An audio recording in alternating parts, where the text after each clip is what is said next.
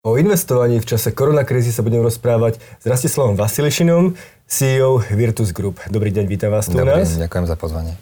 Pán Vasilišin, vy prispievate na, blog, na svoj blog v Trende a máte veľmi neštandardné názory, tak môžem nazvať, v mnohých oblastiach. A jedna z nich je to, že lockdowny možno neboli ani potrebné. Súhlasíte stále s týmto vašim tvrdením? Ja som o tom aj dodnes presvedčený. Ak sa pozriete na to, aké boli na začiatku predpovede, poviem na začiatok len Ameriku, tak si zoberte, že sa predpovedalo nejakých 2 až 3 milióny mŕtvych na úplnom začiatku z tých prvých predikcií. Reálne sme dospeli k nejakým 100-150 tisícom. Ja si nemyslím, že to je opostatnené na to, aby sa zatvorila ekonomika ako taká. Dokonca, keď si zoberiete tie reálne smrti alebo tú smrtnosť v štátoch a Európe, z časti si myslím, že to bolo prehnané, pretože neviem, George Floyd, poviem príklad, človek, ktorý bol zadusený, policajtmi na, do smrti, tak e, reálne zomrel na koronavírus oficiálnou smrťou. Takže hovorí sa dokonca, že keď vás prejde párny valec, tak e, automaticky v Amerike pripadá na, to pripadá na koronavírus. Takže e, aj tie štatistiky sú pokrivené, aj samozrejme tie predikcie boli úplne prehnané. Ja si myslím, že to, to nebolo opodstatnené ako ani v Európe, ani, ani na Slovensku, ani, ani, ani v Amerike. No stále tu máme príklad krajiny, ako je Švédsko napríklad, ktoré e, v podstate nepristúpilo k žiadnemu lockdownu, ekonomiku má otvorenú. Momentálne sa ukazuje, že veľmi výrazne klesa, klesa počet nakazených, ale možno je to špecifikou Švédska, že oni nie sú úplne také štát ako všetky ostatné. Tak myslíte si, že týmto modelom mala ísť aj zvyšná Európa?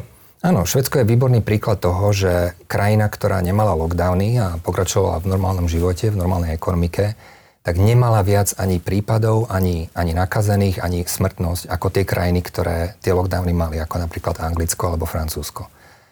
Takže Švedsko je doslovne vedeckým dôkazom toho, že tie lockdowny neboli opodstatnené.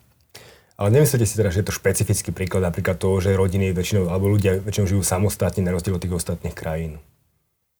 A Špecifický príklad eh, môžete to uh, opísať? Myslím, myslím v tom, že, že tam rodiny sú väčšinou jednočlené. To znamená, že ľudia žijú a. ako samostatne a možno práve ten, tá komunitné šírenie bolo z tohto dôvodu menšie. Je to možné, ale potom si zoberme nejaké príklady zo štátov, krajiny alebo štáty v Spojených štátoch, ktoré lockdowny predčasne ukončili alebo ich dokonca aj nemali, tak sú na tom úplne rovnako ako tie štáty, ktoré lockdowny mali, čo sa týka smrtnosti aj, aj nakazených príkladov. Takže tých, tých vedeckých alebo štatistických dôkazov je viacero na svete. Švedsko je taký najviac očividný a samozrejme je to dnes ťažké dokazovať, ale minimálne z tohto pohľadu si myslím, že to je absolútne neopodstatnené.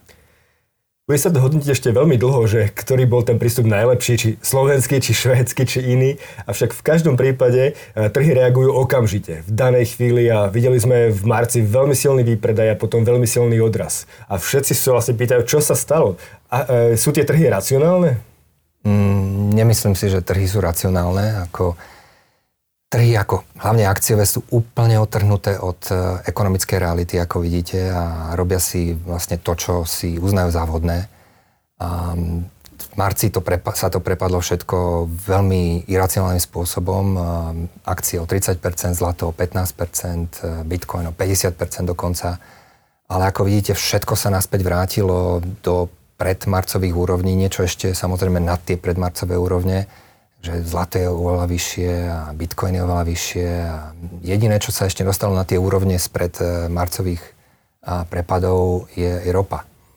A či je to racionálne, tak ako povedal Ray Dalio, pre vašich divákov, poslucháčov, je to šéf najväčšieho hedžového fondu na svete.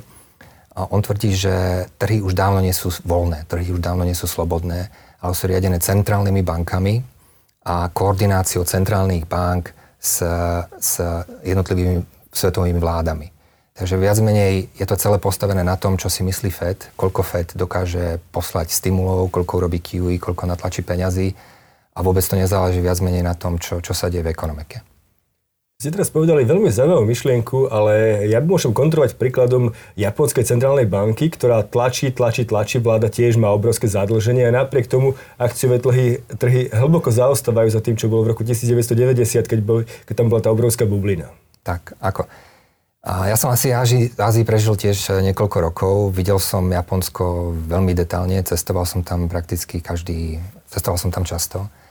A Japonsko je veľmi špecifický príklad, príklad pretože Japonsko je už viac menej v situácii, ktorej sa nachádzame my takých 20 rokov. Od nejakých 90 rokov v podstate je tam tzv. stagflácia, celé to stagnuje a zároveň sa tam tlačia nejaké obrovské peniaze, takže Japonsko stratilo celú jednu generáciu rastu. A je možné, že takýto nejaký scenár nastane aj v Európe a v Amerike. Súčasným tempom sa to jednoznačne k tomu blíži. A Japonsko už môže natlačiť čokoľvek. Japonsko viac menej už bude stagnovať, až kým nie, tá bublina úplne nepraskne. Neviem, či viete, ale a, centrálna banka, japonská centrálna banka, um, Bank of Japan, vlastní až 80, možno 81% všetkých aktív na japonskej burze. A je to absolútne neúmerné tomu v podstate, čo, čo sa deje zatiaľ v Európe alebo v Amerike, ale keď to pôjde týmto smerom, a ako je to v štátoch, tak je dosť možné, že Fed bude tiež vlastne raz 80% celého S&P. E, obávam sa, že to číslo asi nie je správne. 80% je z toho to, to počutia strašne, strašne vysoké číslo, možno ľadom ETF, možno z ETF. ETF, samozrejme aj z dlhopisov, áno, je to pravda. 80% ETF, áno. Tak. Uh, takže, takže vy si myslíte, že ten japonský scenár nehrozí aj Európe? Ja si myslím, že k tomu veľmi uh, postupne a, a racionálne spejeme. Pretože jediným spôsobom, ako sa vieme vyhnúť ďalšej kríze, je aj v Európe a v Amerike, že sa natlačí stále viac a viac peniazy. To je presne, čo robili Japonci v 90. rokoch, začiatku 2000 rokoch a pozrite, kam dospeli. Viac menej majú úplne stagnúcu ekonomiku, e, bez akýchkoľvek e, inovácií, stimulov. Prebehla ich Korea, prebehla ich Čína. Viac menej Japonsko je e, dosť stratený prípad v rámci Ázie. To, to naozaj bolo niekde úplne inde v 80 rokoch. Nemôže byť tým hlavným problémom práve demografia, klesajúca populácia, starnutie populácie, menšie výdavky do ekonomiky, jednoducho ten rast uh, je obmedzený práve týmito objektívnymi faktormi a tým pádom ani Centrálna banka tými peniazmi nedokáže stimulovať nejaký ekonomický rast. Je to možné, ja nie som odborníkom na Japonsko, ale dosť často som cestoval do Korie, pretože je tam veľmi silná blockchainová komunita, hlavne v Soule. A Soul je na tom demograficky veľmi podobne ako, ako Japonci. A pozrite sa, ako sa vyvíja rapidným spôsobom Korea, hlavne samozrejme tá južná oproti Japonsku. Prebrala im všetky uh, semiconductors, celé polovodičové trhy, prebrala im celý uh, dopyt po televíziách, po celých technológiách. Takže dnes je novodobým Japonskom Korea. A demografia tam nezohrala podľa mňa veľkú úlohu. Eh, poďme ale do súčasnosti a tam vidno momentálne, že sa tu blíži eh, nejaká druhá vlna. Aspoň to sú indície eh, z Číny, z Singapúru, z Belgicka, Španielska, Spojené štáty, tam to tiež rastie, India vieme, že rastie na nové maxima veľmi rýchlým tempom. Prichádza na svet druhá vlna koronakrízy, ani nie tak z epidemiologického, ale možno z ekonomického hľadiska, podľa vás? A Myslím, že áno. Myslím, že je už druhá vlna na ceste. A napríklad, keď si zoberieme príklady zo štátov, ako je Singapur, odkiaľ som sa presťahol nedávno, v štátoch, už niektorých e, Spojených štátoch, v rámci jednotlivých štátov už sú uzatvorené štáty, rovnako ako to bolo u nás, alebo u nás v Európe. A druhá vlna pravdepodobne príde aj s nárastom alebo s poklesom teplôt v, v tých miernejších podnebiach Otázne, čo tá druhá vlna reálne spôsobí v rámci ekonomiky, pretože ako som naznačil a sám to dobro viete, je to úplne oddelená realita a ekonomiky a druhá vlna. Ja si myslím, že trhy ako také už vedia absorbovať tú druhú vlnu oveľa lepšie, ako by absorbovali tú prvú vlnu. Pretože vtedy to bolo naozaj šokom. To bola doslovne čierna labuť. Všetkých to zaskočilo. Nikto nevedel, čo bude boli tam obrovské predikcie, ktoré naozaj predpovedali, že až 70% z nás pomaly bude nakazených a milióny zomrú. Samozrejme, tie sa vôbec nenaplnili, boli jednoznačne prehnané a fabulované. A trhy už týmto predikciám takto nebudú veriť, pravdepodobne. A vďaka tomu nebudú tie pády až tak prudké.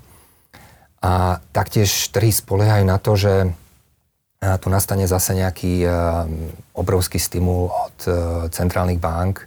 Už teraz eh, avizujú demokrati v štátoch 3 bilióny, ktoré chcú natlačiť, v republikáni 1 bilión, ktoré chcú natlačiť ďalej, takže niekde sa pravdepodobne dohodnú na ďalších dvoch. A súvaha Fedu je nafúknutá, alebo je 85% vyššie ako z predkrizových období a už len za tento rok. Takže ja si myslím, že trhy spoliehajú na to, že ak by aj druhá vlna mala nastať, tak zase sa natlačí strašné množstvo peňazí a tým pádom to nespôsobí nič iné, len že zase poklesne dolár a stupnú, stupnú aktíva. A toto je vlastne hra, ktorá sa momentálne rozohráva v celom finančnom trhu. Na jednej strane vidíme pokles dolára a ten, je, ten dosahuje dvojročné minima, čo je e, veľmi, veľmi zaujímavé v súčasnej ekonomicky ťažkej situácii. Na druhej strane rastie zlato, rastie, rastie bitcoin, ako ste hovorili, všetko sa vracia tam, kde sme boli, boli pred časom. Je to udržateľné podľa vás? Ja si myslím, že je tam, je tam základný faktor, prečo sa to deje. Keď si zoberieme, koľko sa natlačilo a každý, kto študoval nejakým spôsobom makroekonomiku, tak vie, že čím viac sa tlačí, tým viac to vytvára tlak na infláciu a devalváciu meny. A z môjho pohľadu ani tak nerastie zlato komodity a, a trhy ako akciové trhy alebo a bitcoin, ale viac menej sa devalvuje a, dolár a devalvuje sa euro a devalvujú sa ďalšie svetové meny. A ďalším výrazným faktorom, ktorý vplýva na tie nárasty, e, hlavne na zlat, trhy droh zlata a všetkých tých protiinflačných e, aktívach, je očakávanie inflácie. A sami dobre viete, že trhy sú celé nastavené o očakávania o budúcnosti. E, väčšina rastových firiem, neviem, ako Uber alebo Netflix, aj nemá žiadne výnosy. Aj napriek tomu majú obrovské kapitalizácie a zhodnotenie na burzách, pretože ľudia očakávajú to, že rastie firmy budú zarábať. A rovnaké je to aj s infláciou. Tým, že investori momentálne očakávajú to, že inflácia bude, možno aj hyperinflácia, tak na základe toho očakávania už rastú protiinflačné aktíva. Možno tá inflácia ešte dnes ani nie je. Ja si myslím osobne, že ešte ani neprišla, pretože tie peniaze sa nedostali do obehu, a tie natlačené peniaze, ale vôbec to očakávanie už spôsobuje to, že tie trhy budú nárast. A tento trend si myslím, že bude len pokračovať. Eh, očakávanie inflácie, to je pomerne zásadná vec. Eh, inflácia rozhoduje o všetkých výnosoch. Inflácia je tým kľúčom, ktorý, ktorý je, eh, určuje hodnotu akcií, hodnotu dlhopisov, vlastne všetkého. Zlata a tak ďalej. Takže, takže aký je váš názor? Budeme vidieť vyššiu infláciu? Dokáže, dokážu vlády pomocou svojich balíkov stimulovať vyššie ceny alebo nie? Ja si myslím, že to je absolútne neodvratiteľná realita, že inflácia bude. Otázne je, do akej miery tá inflácia prerazí aj reálne do ekonomiky. Um, nemôžete predsa natlačiť bilióny, milióny dolárov alebo eur a očakávať, že viac menej ten, ten kôž tých, e, tej likvidity, ktorý bol predtým, sa nerozriedi a neznehodnotí vám, vám dané meny. Takže ja si myslím, že to je, to je absolútne odvratiteľné. Lebo deflacionisti hovoria, že naopak máme tu veľký ekonomický prepad, lebo vidíme, že ten odraz nie je nejaký, nejaký e, rýchly, prudký, ale ten prepad je silný a prepad znamená, že bude tlak na znižovanie platov, znižovanie, znižovanie výdavkov e, mnohých subjektov a práve to bude vyvažovať to, čo robí vláda. Takže vláda možno iba dorovnáva ten rozdiel medzi tým, čo ekonomika prirodzene klesá a preto možno tlak na infláciu nebude až taký vysoký. Momentálne ho nevidíme. Uh-huh. Jednoznačne to je pravdou súčasnosti. Presne to sa deje. Ako je obrovský tlak na ceny, všetko vezme klesá kvôli, je to dopyt a ponuka. Áno, je strašne slabý dopyt, tým pádom a, akoby ponukovo to klesá. Takže momentálne tá inflácia nie je. Ale zase hovorím, je to o očakávaní toho, čo bude. A ak sa takýmto množstvom a takouto razenciou bude tlačiť aj naďalej, tak si myslím, že sa inflácii absolútne nedá vyhnúť. Ako Amerika už je na 80% zadlžnosti voči vlastnému HDP, a ich balance alebo súvaha sa nafúkla ako 80%, pravdepodobne bude 10 biliónova do konca roka, to je nejaký taký základný predpoklad. Ak si pozriete len na ten graf tej súvahy, tak to je, to je normálna hokejka, to, je, to ide absolútne do nebies a viac menej vždy je jasné, čo, čo po takej hokejke nastane. Takže ja dúfam, že nie, to nenastane, pretože ako, ako občan, ako riadny spotrebiteľ si myslím, že to je veľmi nebezpečné a to, to narobí obrovské množstva škôd pre ekonomiku a občanov. Ale z investorského hľadiska keď to na to pozeráte, tak je to veľmi výrazná príležitosť pre nákup. A to sa momentálne deje. Ja som mal obrovské množstva svojho portfólia v zlate, striebre, v bitcoine a, a ten neúmerným spôsobom rastie voči všetkým ostatným aktívam. Dokonca si všimnite, že akcie sú na tej isté úrovni ako v, spred krízy. Aj napriek tomu, že sa hovorí o obrovských prepadoch v ekonomike a je obrovská nezamestnanosť, tak tie akcie absolútne ignorujú tú realitu a pokračujú ďalej. A tam nemôže byť nič za tým iné, len to očakávanie tej inflácie, pretože ak by tie akcie reálne reflektovali na to, čo sa deje v ekonomike, prípadne na defláciu, ako hovoria deflacionisti, tak tie akcie nemajú čo robiť na tých úrovniach, kde sú. Takže trhy to vždy vyriešia samé. Ja si myslím, že aj to automaticky riešia. A jednoznačné očakávanie tých trhov je, je, že to pôjde hore. A ja by som nevsádzal na, jednoznačne na, na nákup dolárov momentálne, pretože aj zase Ray Dalio povedal, že cash is trash, alebo po slovensky peniaze sú odpad, áno, peniaze sú odpadom. A vie, o čom hovorí, pretože reálne tie peniaze alebo meny strácajú hodnotu každým dňom práve tým, že sa takýmto spôsobom neumerne tlačí.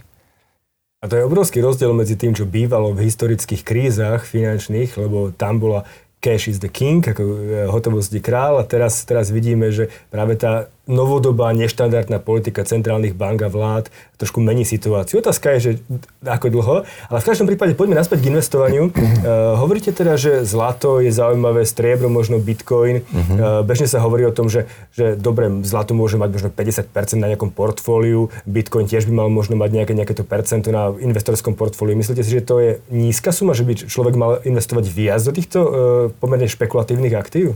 Ja som presvedčený o tom, že áno. Ten, ten klasický model z tých 80 90 rokov, kedy sa rozdeľovali portfólia na dlhopisy, akcie a hotovosť, a už viac menej neplatí. Áno, všetky sú totálne korelované a neoplatí sa diverzifikovať medzi tými tromi aktívami. Takže je potrebné hľadať niečo, čo vám to portfólio zbaví rizika a viac a viac sa viac menej vsádzať na trhy, ktoré doteraz neboli riadne za, zapracované do tých portfóliových teórií. Takže jednoznačne by som odporúčal mať aspoň 20 alebo 30 e, v drahých kovoch. V čase inflácie to, je to až nutnosťou, pretože to vám udrží tú hodnotu peňazí. A samozrejme, hodnotové akcie tiež rastú v čase inflácie, takže jednoznačne všetko, čo je hodnotové v rámci portfólia by malo byť zaradené ako Berkshire Hathaway a podobne. Dlhopisy bohužiaľ nie sú najlepším protiinflačným, skôr tým najhorším protiinflačným nástrojom, takže dlhopisy by som určite zmierňoval. A všetkým klientom jednoznačne odporúčam zvýšiť e, alokáciu v Bitcoine. Ako ja osobne odporúčam až 5% alokáciu v rámci likvidných aktív, pretože je to aktívum s asymetrickým výnosom. To znamená, že za veľmi, málo, veľmi malú mieru rizika dostanete obrovskú mieru a, výnosu. A ako vidíte, už len tento rok Bitcoin narastol 50%, e, predpoklad je, že pôjde na 100% už tento rok a on prakticky takto rastie o 100% každý rok za posledných 10 rokov. Takže ak ho budete držať a ďalších 10 rokov a budete mať len 1% portfólia, tak vám celé portfólio narastie o 10% len kvôli Bitcoinu. Takže e, nič vám to nezmení na portfóliu, ak sa to stratí a pôjde to na nulu, pretože stratí len 1% ale ten asymetrický výnos môže zabezpečiť to, že tých 10% na ňom zarobíte. Hovoríte o pomerne malom riziku na Bitcoine, čo pri to jeho volatilite e, mi príde ťažko, ťažko nejak, nejak povedať, že práve toto je malé riziko, lebo vieme, že môže bez problémov klesnúť o mesiac o 50% opäť, keby sa niečo stalo.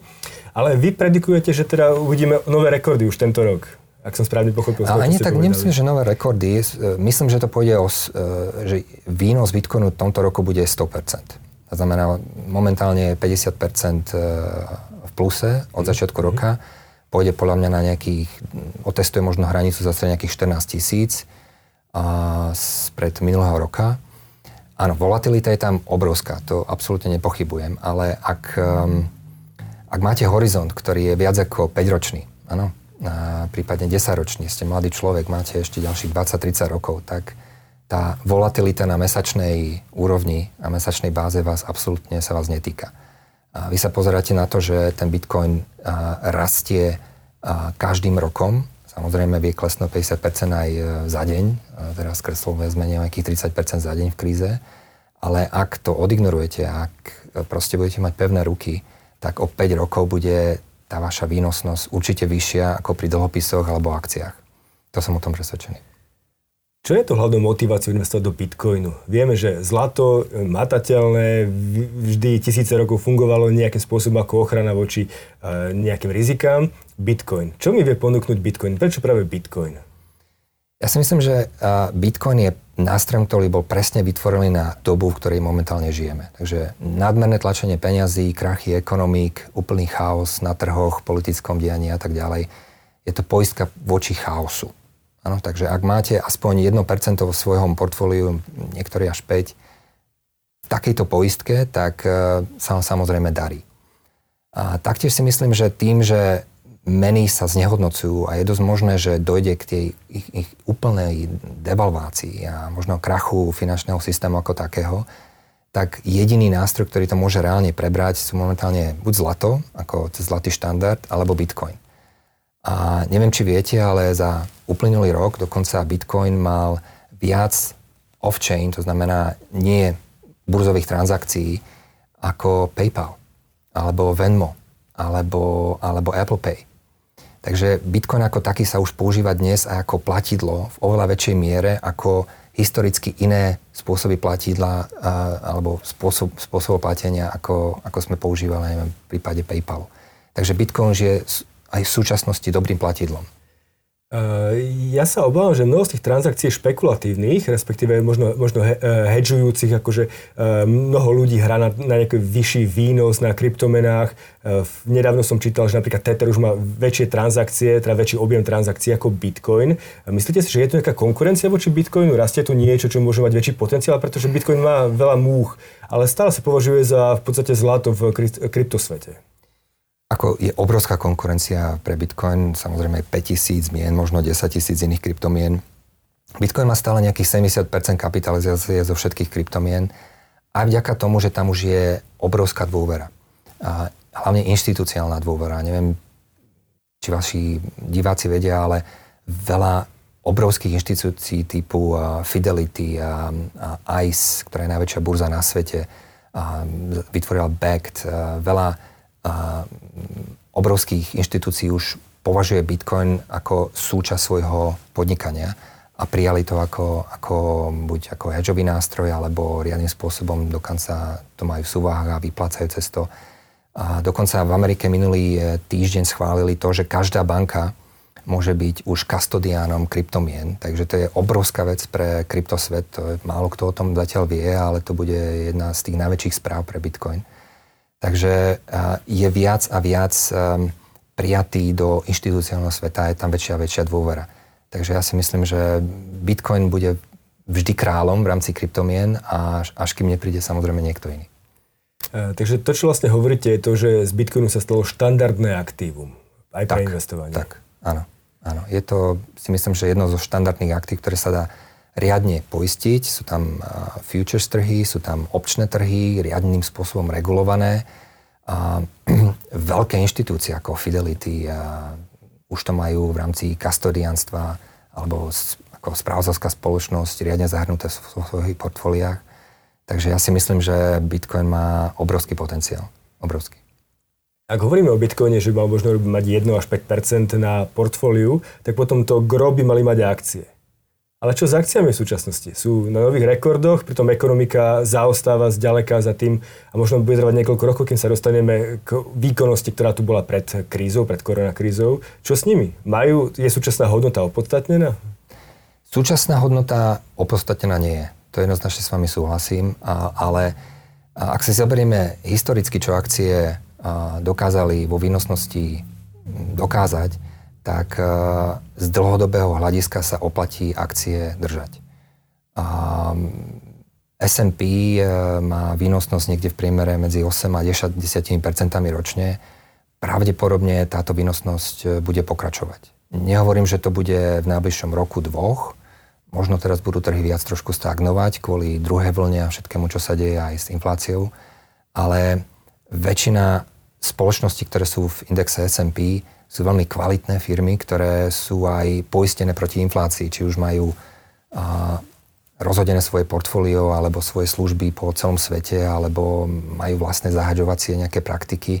Ja si myslím, že um, tie spoločnosti budú prosperovať naďalej. Takže áno, gro portfólio by mali stále tvoriť akcie, pretože sú najstabilnejšie, najdôveryhodnejšie, ale len ak máte horizont dlhší ako 5 rokov. Tak ako povedal Warren Buffett, ak nemáte 10 rokov na investovanie, tak uh, by ste nemali, alebo parafrázujem ho, tak by ste nemali investovanie ani na 10 minút. No.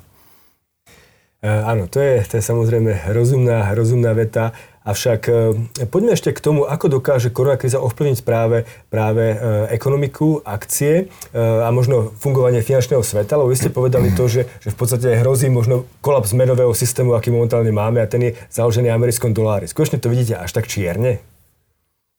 Ja si myslím, že áno, pretože um, takto, väčšina ľudí nechápe, čo reálne peniaze sú. Um, uh, neviem, či viete, ale jeden z naj, jed, na, najvyhľadanejší výraz na Investopédii je, je otázka, čo sú peniaze. What is money? Až druhý najvyhľadanejší je niekde priepasný rozdiel o milión vyhľadávaní menej. Takže ľudia naozaj nechápu pojmu peňazí. A ja som si istý, že 99 vašich divákov reálne nebude vedieť vysvetliť, čo sú, čo sú peniaze. Ja osobne to vysvetľujem či už svojim klientom alebo svojim deťom, tak, že peniaze alebo meny sú len meradlom bohatstva. Nie sú bohatstvom samotným. Takže sú to niečo ako centimetre. Áno, centimetre merajú len dĺžku, ale reálne tú vzdialenosť nemerajú. Takže ak z 3 cm urobíme 10, tak reálny priestor sa nezmení. Zmení sa len spôsob, ako meriame tú dĺžku. To isté je to aj s peniazmi. Ak z 10 dolárov dnes e, natlačím 20, tak môj reálny majetok nestúpne. A to je, čo sa deje presne s ekonomikami a so Slovenskou alebo s akokoľvek vládou, ktorá si zapožičiava peniaze od e, centrálnych bank, ktoré si reálne tie peniaze vytlačia z ničoho. A tie peniaze reálne nezmenia nič na celkovom majetku. Zmení sa len cenovka na tom majetku. Takže reálne sa nezachráni nič, čo sa ale, čo ale jednoznačne nastane pri takomto neúmernom tlačení je, že sa znehodnotí dôvera v ten finančný systém, pretože ak to meradlo takýmto spôsobom budeme znehodnocovať a stále budeme meniť e, tú mierku, tak e, ľudia prestanú veriť v to meradlo a buď prejdú na iné meradlo, alebo sa v podstate tá meradlo zrúti a možno sa vrátime naspäť e, k zlatému štandardu. Ale takýmto spôsobom pokračovať dlhodobo nemôžeme. A viete, čo nastane v po hyperinflácii a inflácii, ono väčšinou príde agónia, depresia, ľudia začnú vlastne vychádzať do ulic a to sa už nemalej miere a deje v štátoch, keď ste si to všimli tak snáď situácia nebude až tak kritická. Snáď Avšak e, stalo sa viackrát v histórii samozrejme, že menový systém skolaboval. Naposledy v 70. rokoch zlatý štandard e, založený na vymeniteľnosti amerického dolára za zlato. Teraz tá situácia je iná, ale skutočne môže prísť k nejakej, nejakej radikálnej zmene. E, ale myslíte, že skutočne teraz tá koronakríza je dôvod, aby sa také niečo stalo? Um, neviem, či to zapričiní koronakríza. Koronakríza bola len ihlou, ktorá vlastne mož, mohla prasknúť tú bublinu všetkého. A mali sme ju aj pred koronakrízou, to nie je nič nové, čo momentálne prežívame. Bohužiaľ tú bublinu nesplasla, pretože nastali ešte väčšie balíčky, väčšie stimuly, väčšie bailouty ako v 2008 roku. Zadlženosť stúpla ešte oveľa viac, či už na korporátnej alebo retailovej úrovni. Zadlženosť ide naozaj plne cez strechu.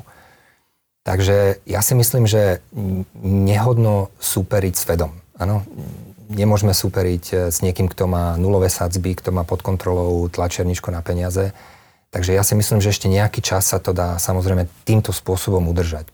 Pozrite sa napríklad eh, Japonska, ktoré sme spomínali. Títo dokážu takto udržať už 20-25 rokov a stále tá bublina tam nesplasla. Takže je dosť možné, že vstúpime do takej tej japonskej agónie, kde budeme v nejakej stagflácii ďalších 20 rokov bez absolútneho reálneho rastu, ale nejakým spôsobom budeme prežívať a udržiavať aspoň tú bublinu, ktorú sme mali. Ale nikto nevie, naozaj si nemyslím, že to bude korona.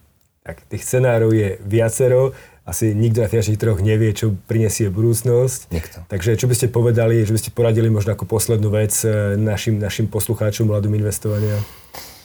Um, držať uh, antiinflačné aktíva, to je taký základný môj odkaz, to znamená zlato, striebro, bitcoin, šťastie aj hodnotové akcie, pretože tej sa bohužiaľ nevyhneme a ak si chcú poslucháči, diváci zachovať majetok, ktorý majú dnes, tak to je asi jediný spôsob, ako, ako si to udržať.